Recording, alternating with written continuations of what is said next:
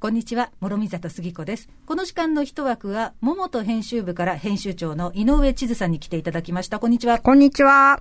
お久しぶりでございます。そう、そう、そう？そうそうそう。かな？そうなのよ。うん。なんかほら、SNS で、こう、ちょいちょいやりとりちょいちょいしてるので。やりとりしてるからか。なんかこう、合ってるつもりで。感じがしちゃうよいね。るんですけれども、実は、はい。1ヶ月、ああ、2ヶ月ぐらいは経ってます、ね。そうそう、そんな、そんな感じですかね。そんな感じですね。はい。さて、えーっと、今日来ていただきましたのは桃とでございます。はーい。44号。はい。はい。ほやほやでございます。はいで今回の特集は、ええちょっとこうね、私たちも少しね、襟を正して、あ、いや、まあ、そんなにね、なんか改まった気持ちでもないんですけど、今回のタイトルは、あの戦から75年。そう、75年、現在進行形で立ってるんだけそど、うなんだよね。うん、だって、ちょっと歩いたらね、うん。まだすぐそこに私たちの生活の中にあるので、そうですね。毎日これを考えてしまうと、うんやっぱりちょっとね、うん。辛くなってしまうところもあるうので、んうん、確かに。そう、ついね、見てるんだけど、見てないみたいな状態になる時があるんですよね。それはある、ありますねう。ん。なんだけど、やっぱりその、今、刻々とね、はい。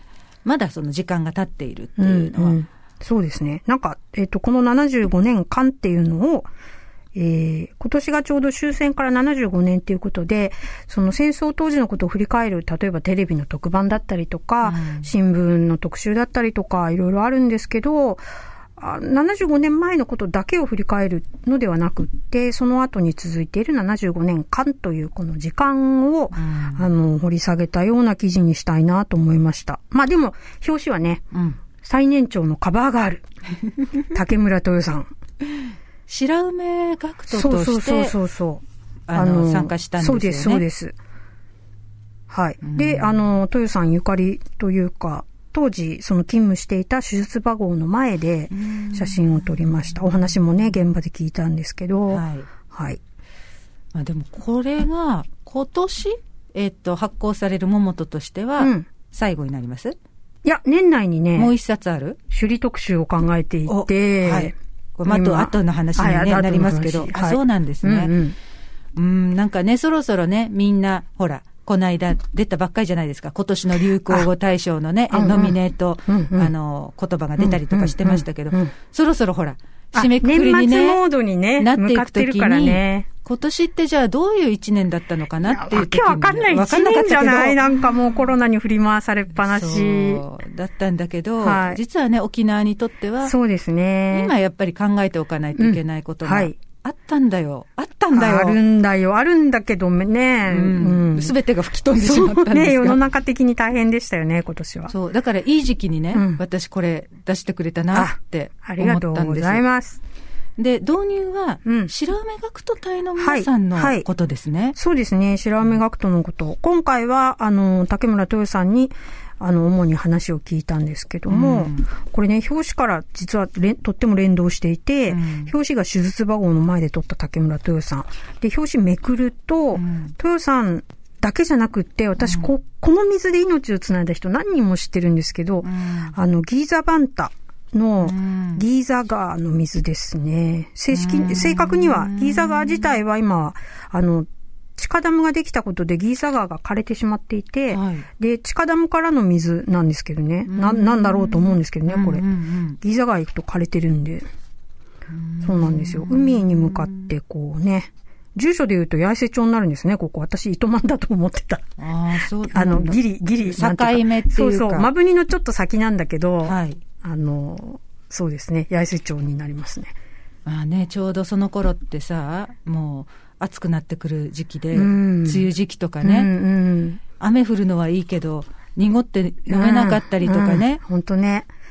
ここの水で、あの、命をつないだっていう話を本当にたくさん聞いたので、うんそれを表にに持ってきて、で、それから、あの、白梅学徒のゆかりの地で、せいわゆる戦績で、セミが羽化している場面を撮ったっていうグラビアを、これはゆうざきさんとおっしゃる写真家の方に写真提供いただいて、というグラビアがあった後に、竹村豊さんのその戦中戦後、うんで、学徒隊の時のその体験談っていうのを、あの、長いスパンで聞いています。なん、なんていうかな。戦争当時の体験だけじゃなくって、うん戦後、その行方不明になったお母さんたちを探した話とか、で、現在の話とかも聞いています。また聞き手が、うん。あの白梅学徒のね皆さんの,、はい。はい。その経験をまた語り継いでいこはい。うということはい。で活動している若梅会のはい。若手ですね。はい、そうですね。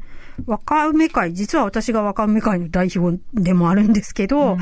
えー20代から50代のですね、あの、本当に若い若梅会と、若くもないのに若梅会っていうね、あの、二つの世代がありましてですね、いや私は若くもない若梅会の代表なんですけど、本当に若い若梅会の人に 話聞いてもらったりとかしてます。うん。はい。ね、私たちでもやっぱりギャップあるのに、うん。彼女たち、彼らたち、どういうふうに見えるのかなっていうのは、そこも、うんそこも気になってます。それ聞いたことなかったな。あの、うんなんか一緒にやってるから、ごく自然にやってますけども。だからね、どんなインタビューになってるのかなっていうのはね、ここもね、ちょっとうんうん気になってるので、はいまたね、私も熟読したいと思います。はいはいゆっくりご覧くださいはい。で、あのーそこから、はい若梅会の皆さんが、そのはい白梅学徒隊の皆さんの、はいまあそのゆかりの地はいをガイドするという特集もあるはい、んですね。そうですね。ガイドするという形で、まあ、ガイドブックみたいな、あの、体裁になっています。うんその、学校があった場所とかね、あの、当時のエピソードも折り曲げながら、あ、折り曲げながらじゃない、折り混ぜながら、はい曲げてないよ、えー、入れてます。はい。うんね、あの、あ、あそこに火があるよねとかって思っても、うんうんうん思ってもね、うんちゃんとわかんなかったり、内容がね。はいはいはいはいあ、なんかね、聞いたことあるさ、で終わってしまってる私たちがまた。そう、そうだね、そうね。でもわかる、それ。うんあの、今回これ写真を自分で撮って歩いたりしていて、そうだよなーっていう、改めて思うことっていうのすごくいっぱいありました。で、あの、今時かねと思うんですけど、Google マップ上に白梅学徒隊ゆかりの地マップを作成。左の QR コードからご覧くださいということで、このページに QR コードがありまして、そこにね、キュッはいとスマホとかをかざすと、はいピピッと出るようになっております。はい。これで、あの、皆さん行けますので、現場にぜひ行って、あの、現場の雰囲気をご覧いただけたらと思います。そうですね。うんこれでね、うんあの、一人平和ガイドっていうのかな？うんうん一人平和学習ができるよねできるっていうね。はい。それ今必要かも。うん。そう。絶対これね、あの、はい時間ある時にご家族でとかね。ああ、そうそうそう。ご縁のある方、ぜひ行っていただきたいですねね。できるんじゃないかなって思います。そしてキーマンのインタビューが、はいはい石原正家先生とはい高里鈴代さん。はい、はい。あのー本当にこう、なんていうのかな、学者うん。などの立場から、ずっと追いかけている人たちって感じですよね。そうですね。はい。まあ、沖縄戦体験研究の第一人者である石原先生の話。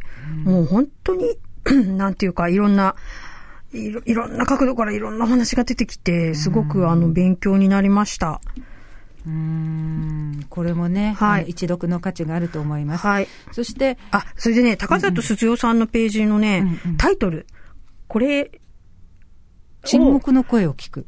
サブタイトルなんだよね。基地あるゆえの性被害と性加害の75年。これ私、性加害っていう言葉をはっきり入れたかったんですよ。うん。あの、加害者がいなければ被害者が発生しない。うん。それが性被害だと思うのでう、ん。もう100%ね、性加害者が悪いんですよ。うん、で、でも、なんか、性被害って言っちゃうと、女性の問題として賠償化されてしまうので、うんそれでは絶対にいけないと思っていて、で、性加害という言葉を強いんですけど、あえてタイトルに入れました。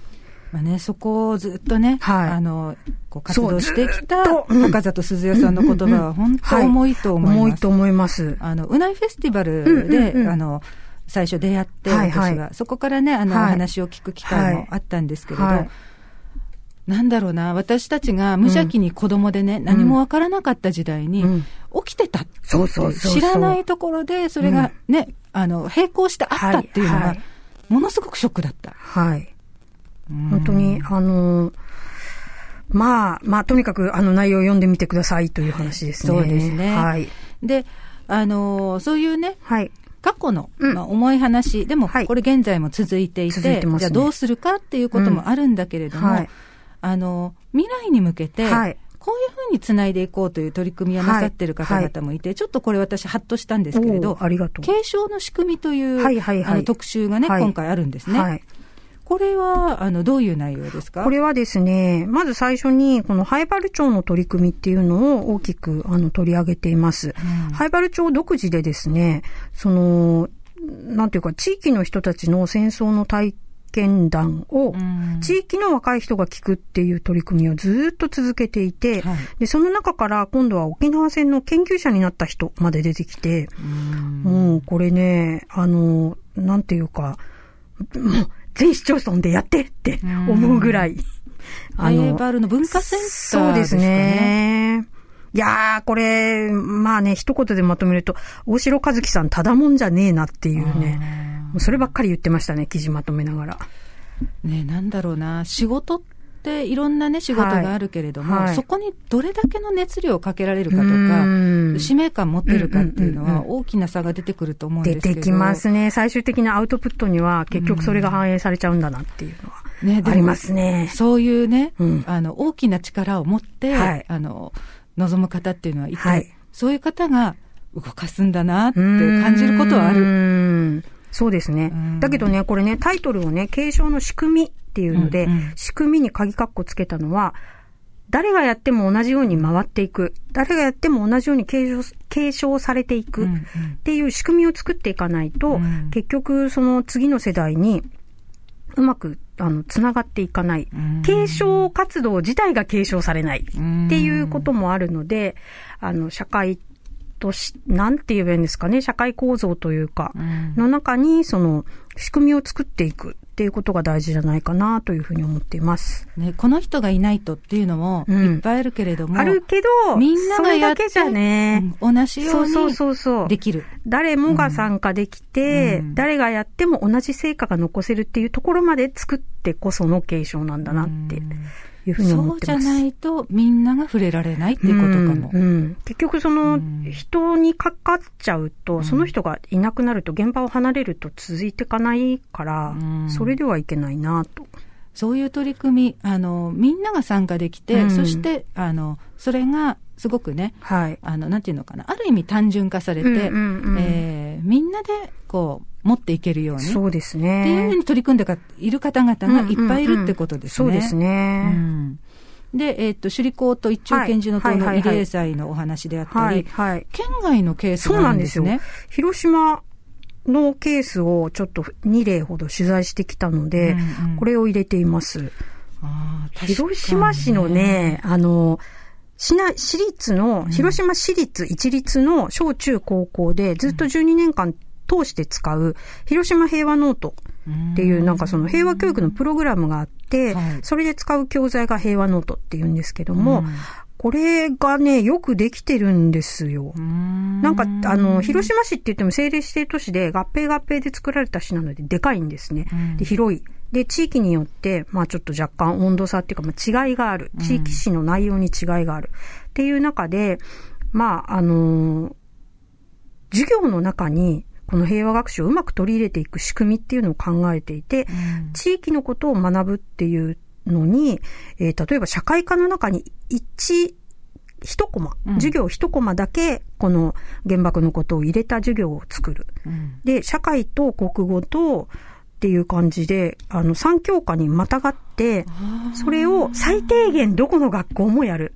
プラス総合学習とかうん、例えば遠足に、あの、平和公園に行くとかね、あの、総合学習の時間にみんなで何か、あの、体験者の方の話を聞くとか、学校によって取り組みが違うんですけど、うんうんで、学校自体が被爆した学校っていうのは、学校の中に例えば慰霊碑があったりとか、はい。あの、学校が持っている被爆のストーリーっていうのがあるので、うん。そういうのを、あの、生徒たちが掘り下げて学習するんですけどね。うん。そういったような取り組みが、なんか複合的にできるような仕組みが作られているっていうのが、すごいなぁと思って、あの、参考になるかな。多分、長崎行ったら長崎行ったで、うんうん長崎スタイルの何かがあるんだと思うんですけどね。でもこれ、ね、今どういうふうにして、うんあの、学んで伝えていこうっていうふうにみんな悩んでるところなので。そうそうそうそう。そうなんですよ。いいですね。あの、現場の教員の熱意任せにしてはいけないっていうふうに強く感じました。はい。これはね、あの、みんなが参考にできるんじゃないのかなって思います。はい。で私今回すごく楽しみにしていたそうだよねそう言ってたよねはい、あってですね。はい。福地理子さん、今、はいあの、多分新聞の方で、うんうんえっ、と、エッセイをね、寄稿なさってると思うんですけれど。あれ、私毎回楽しみにしてて。はいさすがって思いながら私も読んでますが、はい白い幽霊ということではい文章を寄せていただはいいていて、はい。あ、こういう関わりあるねっていう、そうそうそうそそうなんですよ。うんあの、あまりにも隣にありすぎう。て、うん。で、私たちは触れてるんだけれども、うん。それがね、どこかシャットアウトされてるとか、うん。うん。なんかね。過剰に感じたりとうん。か、あるなと思いながら。そうなんですよね。これ、あの、米軍基地の人たちとの、まあ、なんていうか、隣人としての触れ合いみたいなものを、あの、エッセイっぽい形式でまとめてもらったんですけど、なんかこう、どういうふうにまとめ、文章をまとめてもらうかっていう話をリコさんとしている中で、うん。その、祝福されない関係って彼女が言ったんですね。うんうんあの、とても社会の中で違和感のある存在としているけど、そこにずっといるっていう、この隣人との微妙な関係っていうの。で、まあ、このね、あの隣人大好きな人々もいて、で、そうでもない人々もいて、だけどなんか、ゴーホームって言っちゃうのも、うんあの、1対1の関わりの中では、それもまた違うし、この、なん、なんていうかな、この、なんとも言えない違和感、うんちょっと言語化するのが難しい違和感があって。ありますね。はい。で、特に生まれた時から米軍基地があるのが当たり前っていう世代が、どういうふうにこの違和感を感じているのかなっていうのを、何らかの形で取り入れたいなと思って、うん今回リコさんの力を借りてですね、エッセイっていう形で、フォトエッセイみたいな感じでまとめてもらいました。まあ、とにかくね、このすごい感性を持った方がいらっしゃって、うんうんうん。でその方がね、うん。あの私たちに見せてくれた心の一部分っていうのは、うんちょっとドキッとしましたので、うん。皆さんも読んでいただきたいです。りご覧ください。で、えっと、そうですね、私たちがそうん。の沖縄戦とか、あのはい。戦争を振り返るときに、はい。ちょっとね、あの困るのが、うん。言葉だったりとか、そう。ね、このベースの部分なんですけど、まあ、専門用語までいかないんだけど、ですけど、うんちょっとね、あの普段使わない言葉だったりそうですね。とかボキャブ、ラリーがね、ちょっとね。あるので、はい沖縄戦を学ぶ人たちへ平和学習の基礎用語ということで、はいあの今回フォローもありますので、はい。あのぜひね、皆さん、はい理解の助けにしてあいただきたいと。あいうえお順に並べています。そう、ごめん、ありがとうって思った私は。たまにほら、なんだったっけと思ってね。これね、なんかね、編集会議の時に、うちのメンバーがね、今の小学生ってトタンって言ってもわかんないわけよっていう話してて。あわからないはずよあ、トタンねって。だからトタン屋根とかトタンとか出てくるんだけど、うんうんトタンって何？ってそれ自体がわかんないっていう。だじゃあ、ゲートル巻いてとか言っても、ゲートルわかんないはずねって。わからないはずよ。わかんないはずよって。この間、あの、高輪ゲートアウェイですか？とかって言われましたもん。あ、そっち？それゲートウェイでしょ？みたいな。そういうね、あの、あると思うので。かなり言われた。その、それ、それ系の言葉をまとめてまあ、ます。そうですよね。うん遠くなった。まあ、彼らにとってみるとね。まあ、だってさ、75年経ったらさ、私たちだっ本てね、意識しないとっていうところはあるもんそうですね。で、昭和の頃は、まだこれが説明不要で、みんなが共有してた語彙だったと思うんですはいけど、はいはい。これがね、平成を経て、今や令和の時代ですからね。そうですうんね。今の21世紀の子供たちにね、なかなか伝わりにくいっていうのを、あの、まとめました。はい、ありがとうございます。ご活用ください はい私も助かると思いました。一個一ね、調べるの大変なんですよ。あなかなかねそうそうそう。うんだからまとまってるとね、ありがとうっていう感じになりますね。ありがとうございます。ぜひ皆さん、あの、はい理解の助けにしていただきたいと思います。はい。はい。もう今回もね、読み応えたっぷりでございますので、ありがとうございますえー皆さんぜひね、あの、心に刺激を受けていただきたいと思います。ということで、先ほどちょっと出てきましたけれども、あはいえー、次号、はいに45号ですよ。そうなんだよ。45号は、えー、12月の下旬発売予定。はいウマンチュヌククルのオート。オートです。スインカイ綿性ビリということなんですが、はいはい首里がテーマになるかな？そうですね。首里城じゃなくて、首里うん。城の話もするけど、うんう。ぐしくの話も当然出てきますが、はい。首里の話をと考えています。うん。今ね、この、あの、再建を願う、はい復興を願うみたいな感じでいろいろなイベントが行われたり、まあしているわけですけども、そこにまあ首里の人たちももちろん関わっていて、うん。で、そこに寄せる思いみたいなこととか、あと私がまあ個人的にプライベートで参加している、その街づくり系の話とか、うん。いろんなこと、いろんな角度から見たいと思います。はい、楽しみにしております。